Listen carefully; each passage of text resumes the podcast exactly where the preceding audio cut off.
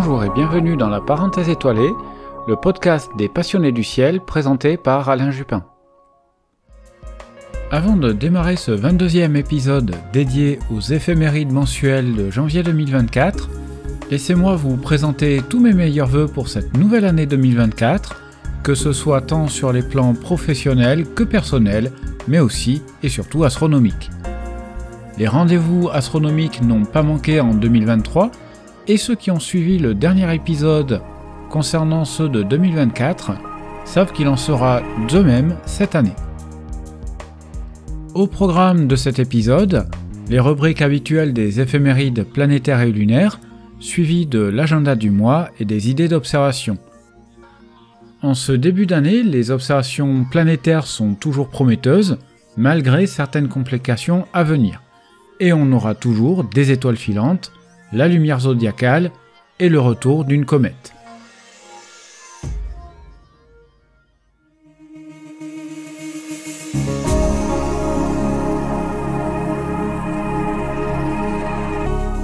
La visibilité des planètes.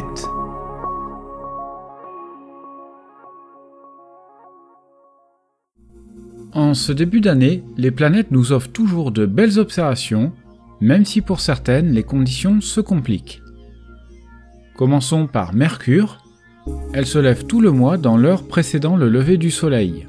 Son éclat est quasiment de magnitude 0 et atteint son élongation maximale le 12 janvier. Les conditions d'observation sont donc plutôt bonnes, surtout si l'atmosphère est froide et limpide. Sous les tropiques, l'orientation de l'écliptique offre d'excellentes conditions d'observation. Ce mois-ci, elle transite dans les constellations de l'Ophiuchus jusqu'au 12 janvier, puis entre dans le Sagittaire pour le reste du mois. Elle termine sa rétrogradation le 2 janvier 2024.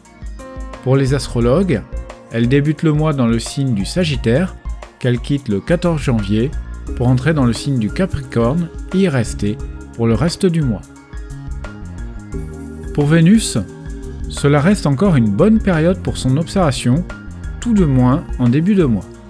Mais les conditions se dégradent rapidement à mesure que son élongation solaire diminue, ajoutée au plan de l'écliptique qui s'affaisse sur l'horizon. Même si son éclat diminue, il reste intense et immanquable dans les lueurs matinales, car tout simplement l'astre le plus brillant du ciel. Sous les tropiques, son observation se fera dans d'excellentes conditions. Alors qu'elle est à peine entrée dans le Scorpion, sa traversée de celui-ci sera expéditive puisqu'elle en ressortira le 5 janvier pour transiter dans l'Ophiuchus jusqu'au 20 janvier et finir le mois dans le Sagittaire. Pour les astrologues, elle est dans le signe du Sagittaire jusqu'au 23 janvier pour entrer dans celui du Capricorne jusqu'à la fin du mois. Pour Mars, après sa conjonction solaire d'il y a quelques mois, bien qu'atteignant une vingtaine de degrés d'élongation, la polarisation de l'écliptique actuellement retarde son retour dans le ciel du matin. Il est encore trop tôt pour espérer l'observer. C'est valable aussi bien en Europe que sous les tropiques. Elle finit de traverser la constellation du Sagittaire pour les astronomes. Pour les astrologues, elle quitte le Sagittaire le 4 janvier pour entrer dans le Capricorne et y rester jusqu'à la fin du mois. La géante Jupiter s'observe toujours dans d'excellentes conditions en Europe comme sous les tropiques. Elle est visible durant la première moitié de la nuit. Si vous avez des jumelles, n'hésitez pas à jeter régulièrement un coup d'œil sur cette planète. Vous pourrez, à l'instar de Galilée, observer le fabuleux balai des satellites joviens. Elle sera tout le mois dans la constellation du Bélier et dans le signe astrologique du Taureau. Pour la planète Saturne, elle s'observe en toute première partie de nuit, car elle se couche de plus en plus tôt en fin de soirée. Sa belle période d'observation se termine, mais elle reste encore aisément repérable à l'œil nu, malgré sa magnitude qui diminue et s'approche de l'unité. Même combat sous les tropiques, où les conditions d'observation se dégradent, bien qu'un peu meilleures qu'en Europe. Dorénavant, le temps va jouer en votre défaveur pour son observation. Elle est tout le mois dans la constellation du Verseau. Pour les astrologues, elle ne changera pas de signe non plus et reste dans les Poissons. Uranus s'observe pendant la première moitié de la nuit. Pour faciliter son repérage, elle est installée entre la planète Jupiter et l'amas des Pléiades, à peu près à mi-distance. Bien que théoriquement repérable à l'œil nu, il est préférable de l'observer dans des jumelles ou un télescope pour profiter de sa jolie couleur bleu pastel. Elle termine sa rétrogradation le 27 janvier et navigue lentement tout le mois dans la constellation du Bélier et dans le signe astrologique du Taureau. Pour la plus éloignée des planètes, Neptune, à l'instar de Saturne, elle s'observe en toute première partie de nuit et sombre rapidement sous l'horizon. Bien que nous ayons un peu plus de répit que pour Saturne, sa belle période d'observation se termine aussi bientôt. Cette lointaine planète glisse lentement dans la constellation des Poissons. Pour les astrologues, elle ne quitte pas non plus le signe astrologique des Poissons. Une fois n'est pas coutume, et comme nous l'avons déjà fait par le passé en 2023, parlons de la planète qui n'en est plus une, c'est-à-dire de Pluton. Elle sera en conjonction avec le Soleil le 20 janvier et sera donc inobservable. Mais cela ne nous dérange pas, car même à l'opposition, son éclat est de toute façon bien trop faible pour nos instruments d'amateurs. Après une brève escapade dans le Capricorne au printemps 2023, du fait de sa rétrogradation annuelle, elle était revenue dans le Sagittaire au début de l'été. Mais le 4 janvier, cette fois-ci sera la bonne, et elle reviendra pour de bon dans la constellation du Capricorne, du moins jusqu'au 15 mars 2039. Pour les astrologues, elle entrera dans le Verseau le 20 janvier. Toutes ces planètes orbitent autour du Soleil, qui traverse la constellation du Sagittaire jusqu'au 20 janvier pour entrer dans celle du Capricorne. Pour les astrologues, ils débutent le mois dans le signe du Capricorne avant d'entrer dans celui du Verseau le 20 janvier aussi.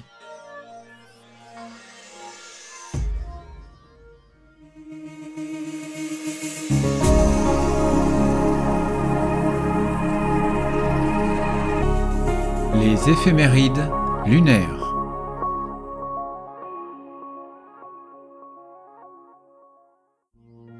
L'année et le mois débutera avec une grosse lune gibbeuse et le jeudi 4 à 3h30 ce sera le dernier quartier dans la constellation de la Vierge.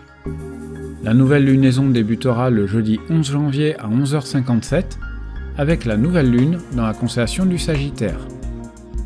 Le jeudi 18 à 3h53 ce sera le premier quartier visible dans la constellation des Poissons. Et nous terminerons le mois avec une pleine lune le jeudi 25 à 17h54 dans la constellation du Cancer.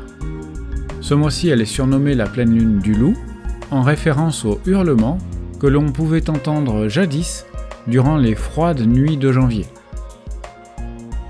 Pour les spécialistes, notons que la lune sera descendante sur son orbite jusqu'au 11 janvier, ensuite elle sera une lune ascendante jusqu'au 24 janvier, puis de nouveau descendante. Elle croisera le plan de l'écliptique une première fois le 4 janvier à 18h52, c'est le nœud descendant, et une seconde fois le 17 janvier à 14h03 pour le nœud ascendant. Le premier jour de l'année, la Lune sera à l'apogée, c'est-à-dire au plus loin de la Terre, à 404 909 km de nous.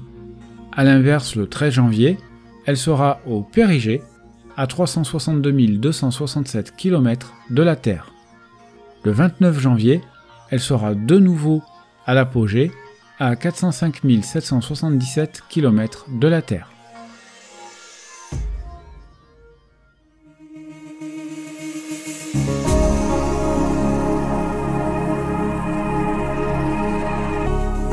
L'agenda du ciel au jour le jour.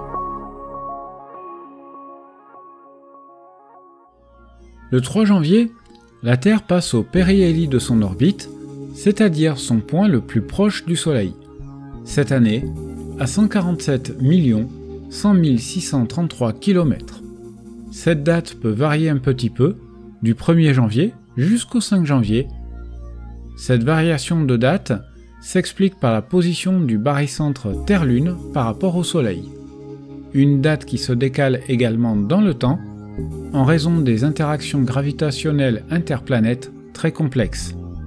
Ainsi, dans environ 500 ans, il faudra attendre entre le 10 et le 13 janvier pour passer au périhélie.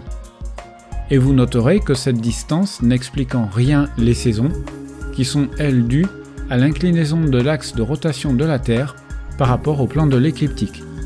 Et oui, n'oubliez pas que si c'est l'hiver actuellement en Europe, dans l'hémisphère austral, c'est l'été. Dans la nuit du 3 au 4 janvier, c'est le maximum de l'essaim météoritique des Quadrantides.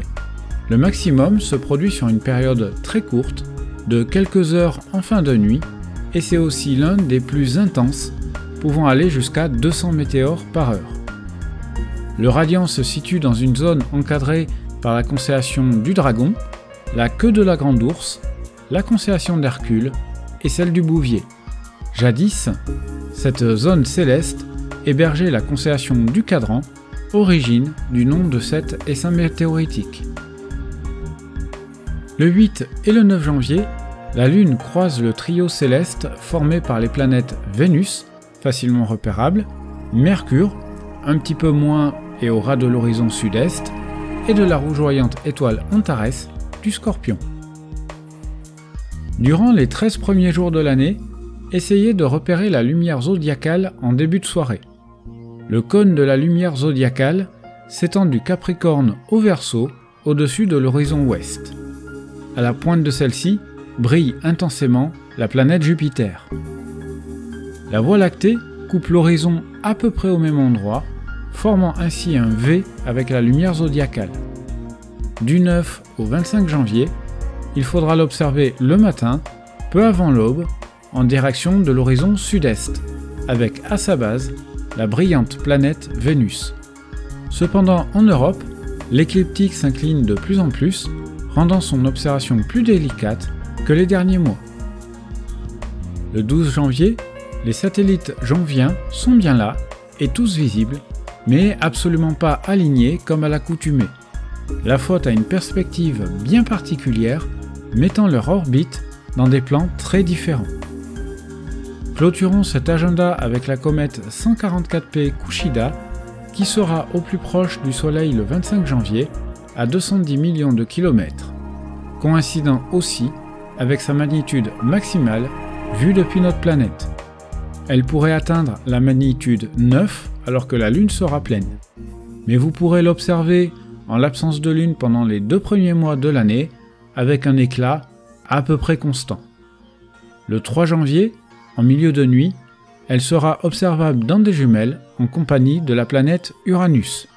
Le 8 janvier, nous fêterons le 30e anniversaire de sa découverte.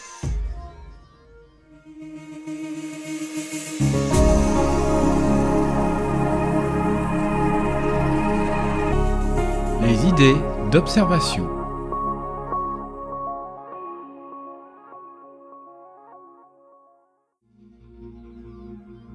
Pour ce premier mois de l'année, la partie bien visible du zodiaque s'étendra du Verseau jusqu'à la Balance qui se lève en toute fin de nuit. En milieu de nuit et en milieu de mois, le Cocher est toujours accroché au zénith, entouré par les constellations de Persée, du Taureau, des Gémeaux, ainsi que du Lynx et de la Girafe, si vous arrivez pour ces 2 dernières à distinguer leurs étoiles respectives. L'incontournable star hivernale d'Orion est bien installée pour occuper nos froides soirées hivernales avec nous. Avec l'aide d'une carte du ciel, et surtout pas de votre smartphone, tentez de repérer la constellation de la Licorne, coincée entre Orion, Sirius, l'étoile la plus brillante du ciel, et Procyon, la brillante étoile qui la surplombe. Dans des jumelles, hormis les classiques de l'hiver abordés le mois dernier, je vous propose dans la constellation du Cancer le splendide amas de la Ruche, également appelé amas de la Crèche, ou du Pommier, ou simplement Messier 44, à vous de choisir. Il est suffisamment lumineux pour être facilement identifiable à l'œil nu. Dans des jumelles, la vision devient somptueuse. Âgé de 600 millions d'années, il est connu depuis l'Antiquité et par ailleurs composé d'un millier d'étoiles et s'étend sur une superficie 3 fois plus grande que la pleine Lune. Il est d'ailleurs assez étonnant que Charles Messier l'ait inclus dans son catalogue, alors même qu'il était déjà connu, et qu'il se concentrait sur le catalogage d'objets faibles pouvant être confondus avec des comètes. Si vous disposez d'un télescope, je vous propose d'observer dans la constellation de la Girafe la galaxie spirale NGC 2403, découverte en 1788 par William Herschel. Elle s'observe, selon la focale de votre instrument, comme une large tache diffuse de forme oblongue. D'un diamètre de 50 000 années-lumière environ, elle appartient d'ailleurs au groupe galactique de M81. À ce propos, M81 et M82 reprennent de la hauteur et sont observables dans de bonnes conditions. Elles sont distinguables dans des jumelles, mais elles se révéleront superbement dans des télescopes, y compris de petite taille. M81, la galaxie de Bode, nous apparaît de trois quarts face et s'observe comme une tache diffuse oblongue. Sa voisine M82, la galaxie du cigare, est vue par la tranche et nous apparaît, comme vous vous en doutez, sous la forme d'un cigare ou d'un bâton. Vous pouvez également cibler le superbe amas ouvert M41 dans la constellation du Grand Chien, juste en dessous de Sirius. Il est nommé l'amas du Rucher et contient une centaine d'étoiles avec une densité moyenne. Il est connu depuis l'Antiquité et a été découvert par Aristote. Il est déjà superbe aux jumelles, mais dans de petits télescopes ou lunettes, il est absolument magnifique, avec de brillantes étoiles aux couleurs variées. Si vous cherchez une cible un petit peu plus exotique, je vous propose NGC 2261, la nébuleuse variable d'Hubble. Il s'agit d'une nébuleuse par réflexion dans la constellation de la Licorne. Elle a été surnommée ainsi car elle fut la première lumière du télescope de Hale à l'observatoire du mont Palomar, manipulée par Edwin Hubble. Sa variabilité n'est pas uniquement due à la variabilité de l'étoile R monocerotis dont elle réfléchit la lumière. En effet, de denses nuages de poussière, peut-être issus de R monocerotis, en obstrue périodiquement la lumière. De magnitude 9, elle s'observe avec un aspect cométaire dans de petits télescopes.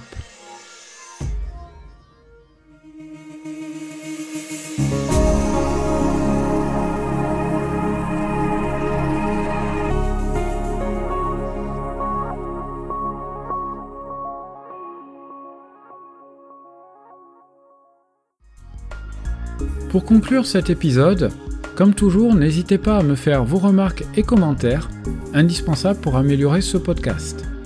Vous l'avez sans doute remarqué, depuis le dernier épisode, il y a un nouvel habillage sonore composé par le talentueux Patrick Luciez de MuZiMage. Vous trouverez en description les liens vers ses réseaux et sites internet. N'hésitez pas d'ailleurs à me dire ce que vous en pensez à ce sujet. Comme toujours, vous pouvez l'écouter sur Spotify, Deezer, Google et Apple Podcasts, et enfin sur YouTube. Quelle que soit la plateforme, pour ne pas rater le prochain épisode, n'oubliez pas de vous abonner sur la plateforme en question, ou mieux, à la lettre d'information mise en place cet été. Rendez-vous très prochainement, vraisemblablement vers la mi-janvier, pour l'épisode sur les calendriers astronomiques, un thème on ne peut plus d'actualité. Merci à toutes et tous pour votre écoute. N'oubliez pas de lever les yeux vers le ciel pour de belles observations astronomiques. Merci, au revoir et à bientôt.